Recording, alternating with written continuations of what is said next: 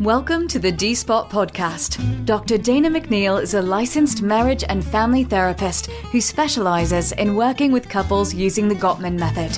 Her evidence based practice provides support for the wide range of relationship issues that modern couples face. By using her open, affirming, and outside of the box thinking, Dr. Dana is able to approach her work with couples by bringing both insights and tools that reflect the realities of today's complicated relationships. Dr. Dana features guests on her podcast that include a unique array of celebrities, CEOs, influencers, and everyday folks who are all working on navigating new conversations about how society views what goes into a successful relationship. And now, here's your host, Dr. Dana McNeil and welcome to the D Spot podcast. We are in for a treat today. I am going to be introducing you to Maressa Brown. She is a colleague of mine. On top of that, she is a very seasoned reporter, even though she looks like she's like 12 years old. For several decades, she has been creating dynamic, engaging lifestyle to magazines like Parents and PopSugar. But more importantly, and far more interesting for our listeners, is you are a professional astrologer, my friend. She has been the resident astrologer for InStyle and Shape, this astrology.com. And most exciting, she's going to tell us about a new book that she has written that comes out in February Baby to the Stars, a new parent's guide to astrology. Hello, my friend. Welcome to the podcast. Hello. Thank you so much for having me, Dana. I am excited. This is awesome. So, I want to know how did you become an astrologer? What are the requirements? How does one do this? uh, well, there are various roads to becoming an astrologer, I would say. Um, a lot of my colleagues are have just took an interest in it from a very young age, or once they hit a particular had a particular challenge in life, perhaps that helped them kind of turn to astrology for answers. I uh, feel very fortunate that I was raised with astrology. Oh, um, oh, cool. my, yeah, yeah. So really, my father is the patriarch of astrology in our family. Although growing up, I really heard a lot more about it from my mom. My dad really likes to use it.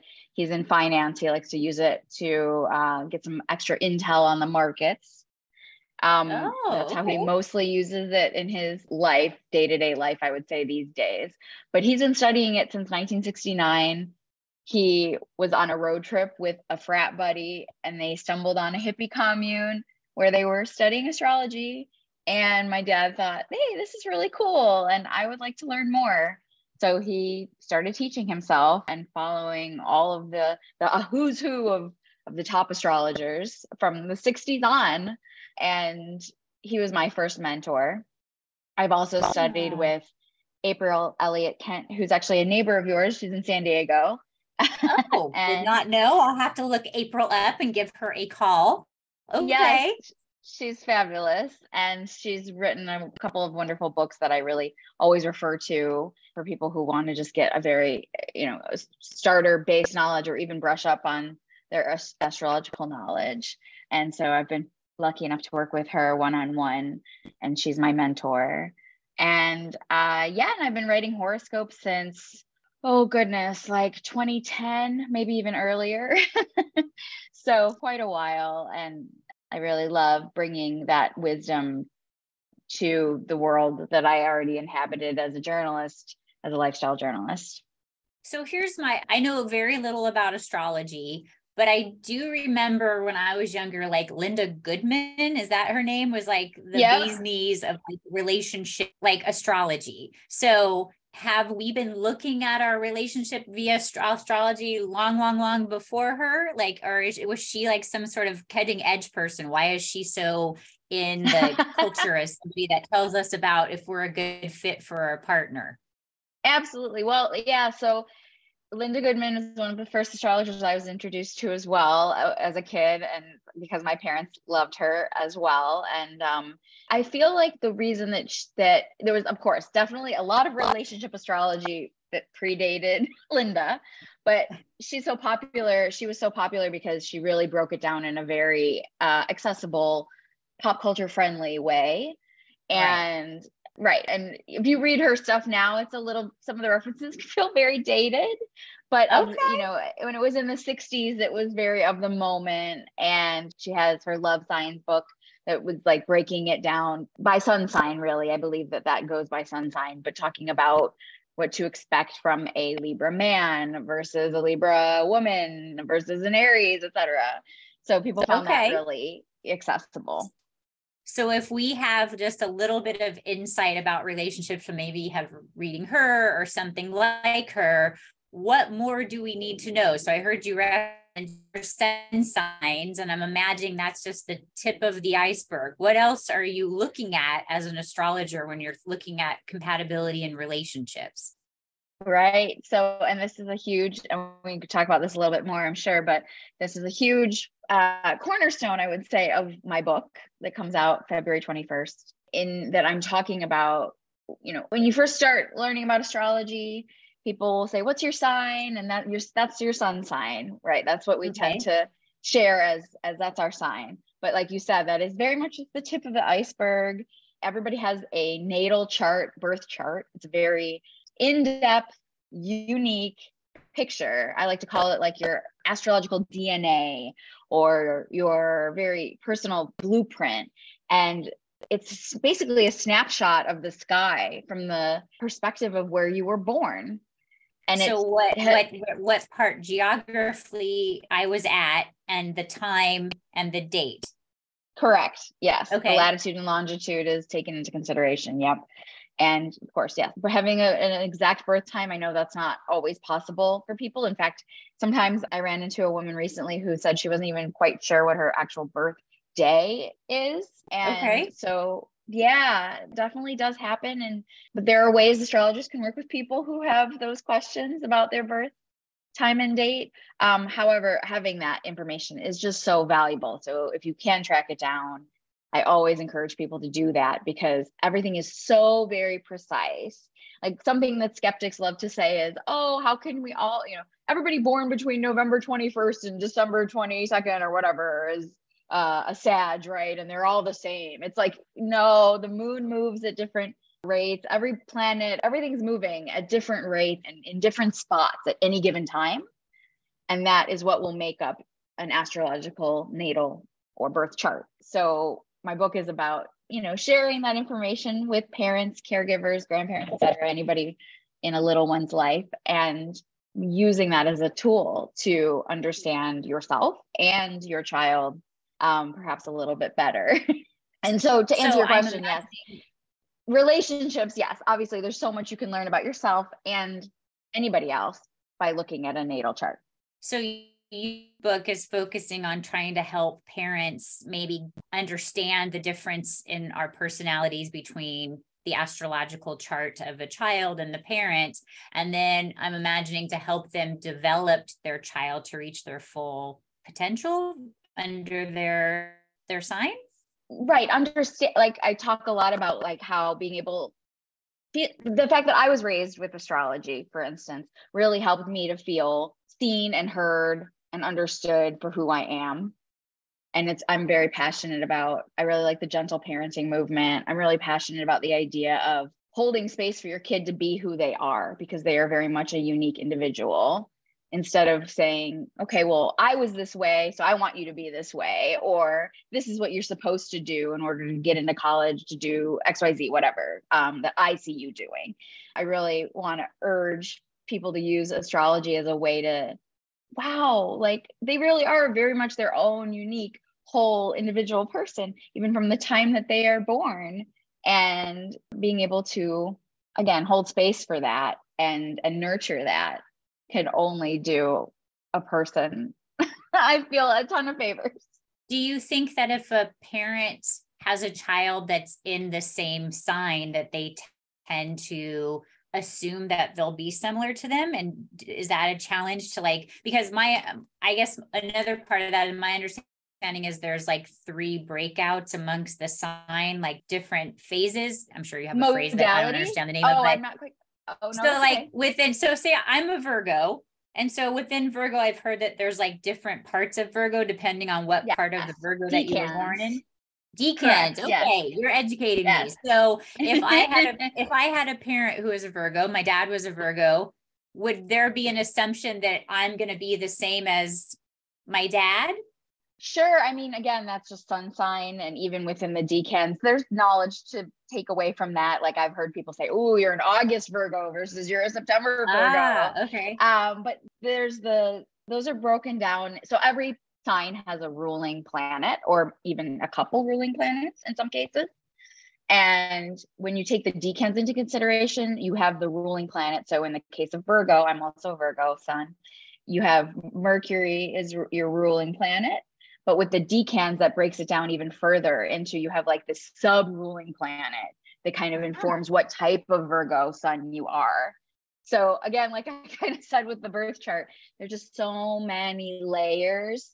So taking that into consideration, yeah, sure, definitely. But then you also want to factor in like, you know, your father was born in a completely different year, completely different place, probably time, etc.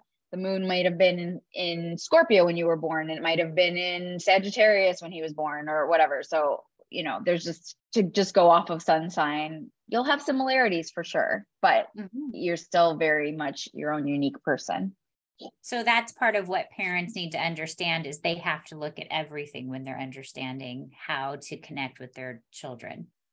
Sure. And it's not, I, I mean, that sounds a little bit overwhelming, perhaps, I would imagine, especially if you're, you know, a newbie. Um, you don't have to, like, I break it down in the book as some of the top highlights you can look at and what ways you can look at them. So if you're looking at, you know, you, got a pre-verbal little tiny one, in, you want to kind of understand how they're communicating or how they are going to be communicating with you, you can look at their Mercury sign. Because that's the planet of communication. Or if you want to think about like how they might accept gifts or give you gifts. Um venus the planet of relationships. I think that's a big one you know that we could talk about. We could talk have a whole discussion about just venus and relationships because that's the planet of love and relationships beauty art uh, values so um, and then moon i think i emphasize the moon sign as a big one actually for parents because that's how you nurture and also how you want to be nurtured so, especially for babies and toddlers, and for you as a parent to look at and say, oh, wow, okay, this is interesting. Perhaps I am doing XYZ that I think is very nurturing, but they actually find this other thing to be more comforting. And so mood is typically my understanding is your emotions and how you process your emotions. Okay, Yes. so that would be really important for a parent to understand about how their child processes their emotions. What happens when that parenting style is in conflict with how the parent processes their emotions? What what kind of I- issues arise? Right. So, actually, the whole third part of the book is a breakdown of every sign combination. So, and I encourage people to look not just at their sun sign and their child's sun sign, but their moon and the child's moon, you know, their Venus and the child's Venus or moon, whatever. Like, look at all the combinations um, because you might find that something else resonates other than sun, sun. But when you first started talking about the different breakdowns within a sign, I thought you were talking about their decans are one thing, but I was thought you might have also been talking about modalities, which are um, Okay. cardinal, fixed, and mutable. I'm not sure if you've heard those us. terms. Tell me more. Okay. No. sure. So within each element, so we have water, fire, earth, air, correct? We have three signs under each of those categories. And each, and there's one of each a mutable sign, a fixed sign, and a cardinal sign. And those are sort of like how you go about doing things in the world. And it can also color your perspective. So the fixed signs, you always hear Taurus is very stubborn, right? They are a Mhm. fixed sign. Scorpio is also a fixed sign, Aquarius and Leo, all fixed Okay. signs. Okay. They're the most like resolute, but also obstinate. so they can get very much stuck on something. So I talk about like with the little one, you know, like every little one perhaps has a security object and but they might treat them differently. And a fixed child like if they have a specific routine like i get my blankie and i go to bed and mommy puts me to bed or whatever. And if that they're off of that one day they might react much in a much with much bigger emotions i would imagine than a child who's more who's a mute has more mutable placements, we say, you know, in their natal chart. Mutable is more adaptable, but they are also more indecisive. so that's the child who's going to have a harder time making up their mind about what they want to do on a Saturday. You know, you offer them, you have to offer them like we only have these two options. You can't say like, mm-hmm. okay, choose from your your basket of toys or games. Like you got to give rein them in a little bit because they're gonna have a lot of worry about what do I what do I choose. So yeah, so you might have two. You might have a child and a parent who both have fixed signs, fixed moons, for instance, and you, you got to stand off at times because it's I want it my way. I want it my way. We can't meet in the middle.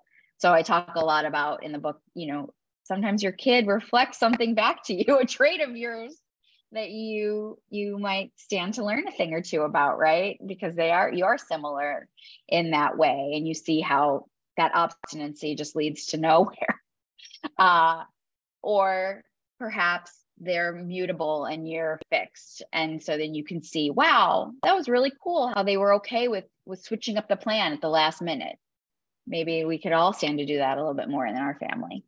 As you're talking i'm thinking very much of like nature versus nurture right? That you're speaking of like what's the nature for your child? And it may not be that their nature is to go along with the program. And if you're super rigid and they're not vibing with that that you may not have an opportunity to work that out of them by your nurturing that that's just who they're predisposed to be and how do we find something that looks like a compromise so that you don't continue Absolutely. to believe something about your child not being influenced by your parenting that that's just who they are as little people. Right. Exactly. Okay. I love that. this, this is fascinating. So what are some of the are have you in your research found that there's some more difficult feels a strong word, but some more challenging relationships between certain parenting and child combinations when they get together?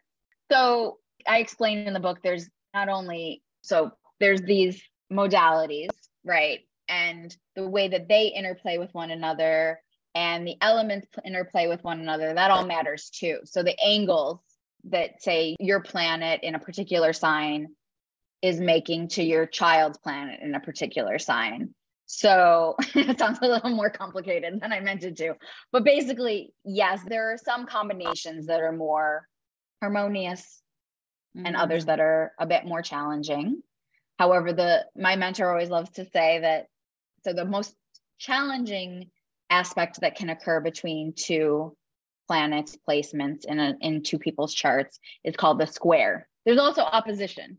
Okay. But that's a little that yeah. So either of those can be kind of when it's more challenging, but there's lessons to be learned even in those challenges, just like we find in, you know, in relationships in general. Like I think about like um this is I don't know, this is an example that always stands out in my mind when I think about the square. Queen Victoria and Prince Albert were had a lot of squares between them. So if you have two mutable signs, so he was a Gemini, I believe, and or no, she was a Gemini and he was a Virgo. Those are both mutable signs. And so you're both kind of indecisive, flexible. There's a lot, there's actually a lot in common between those two signs because they're both ruled by Mercury. But it's a tense but activating angle that can happen mm. between two signs. So that's sort of how I talk about it in the book is that even if you have challenges like you can't make up your mind because you're both so indecisive is in potentially the case with two mutable signs. You know there's a lot to be learned through that experience. I hope that answers so that answer your question?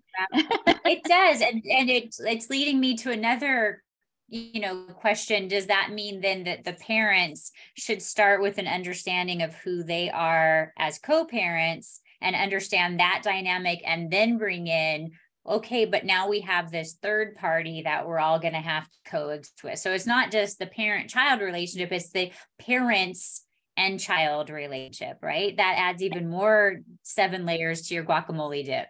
Sure absolutely. I mean i am a big believer in getting to know yourself and having a strong sense of self and doing your work before merging with another. And i mm-hmm. think that's how we have we end up having healthy relationships is by caring for ourselves mentally and emotionally, right? And knowing ourselves before getting into a couple situation. And so I think, yes, definitely the more aware you are of who you are, who your partner is, and how you function as a partnership. And I mean, that sounds like a whole other book that I would love to write, you know, because yeah, I think that like I'm very much touting self awareness for a parent or a caregiver in being able to both you know that that will bolster their relationship with their child. But i think it can only obviously be even stronger if you are in a partnered situation for that to be a dynamic that exists among all of you. What should new parents keep in mind then? So we find out we're pregnant or we're having a child how do we mentally prepare from an astrological perspective Sure. Well, I love the story that my dad tells when I was born, or when all three of us kids, I was the eldest, and my siblings followed. You know, when we were born, he was watching the clock like a hawk to get the exact. Oh yeah, time. Dad wanted to know where your planets were going to line up for sure. Okay. Yep. Yep. And then they, my parents actually had a reading with an astrologer go over my chart. Like within a month of me being born, there's a cassette tape. Uh, my dad finally entrusted me with this wonderful cassette tape that's got a lot of very kind of mind blowing observations about who I am as a person, as an adult, you know, when I was a month old. so I would say, I know I talk in the book about like, okay, you know that your due date is May 15th, you know, you're expecting a Taurus. So you might have these preconceived ideas about, okay, shoot, I'm a Leo and they're a Taurus, and that can be a like kind of some headbutting because I know both are fixed okay. signs. I would say there's merit to just sort of slowing down and waiting and seeing, you know, like how does this chart actually shake out once you have the baby's chart? I know some parents don't want to see, I just heard from a parent who said, I don't want to see my child's chart until their personality actually starts developing. Perhaps maybe once they're like more like two or three because i don't want to have these preconceived notions about them that i put on them. Oh or try to steer them or guide them in a certain sure that's fair. I mean whatever your comfort level is with that. I don't think i think my parents knew my chart and it's like like i said i think it comes back to it being so multi-layered and multi-dimensional and there's just so many little details like i'm even as an adult astrologers, you're still learning about your chart throughout your life and you're seeing how it sort of plays out. So I would imagine you're not going to like, unless you have some kind of really amazing memory, like, you know, you're not going to necessarily know, oh, yeah, my kid's moon is conjunct their Venus. So blah, blah, blah, blah, blah.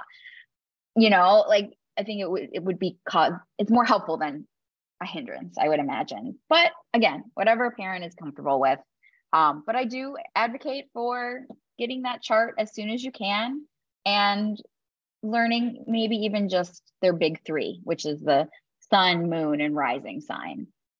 And it can okay. be just like kind of fun to say, oh, wow, as their personality develops, perhaps they have a Scorpio rising. And I have a lot of Scorpio rising people in my life, like my fiance, and they're very like magnetic and I can just imagine a Scorpio rising child getting strolled around in a park and everybody sort of like stops when they come through because they're just very magnetic and kind of mysterious, even and have piercing eyes. And that kind of thing is like, wow, look at that. Look at babies, Scorpio rising coming through. They're like very commanding.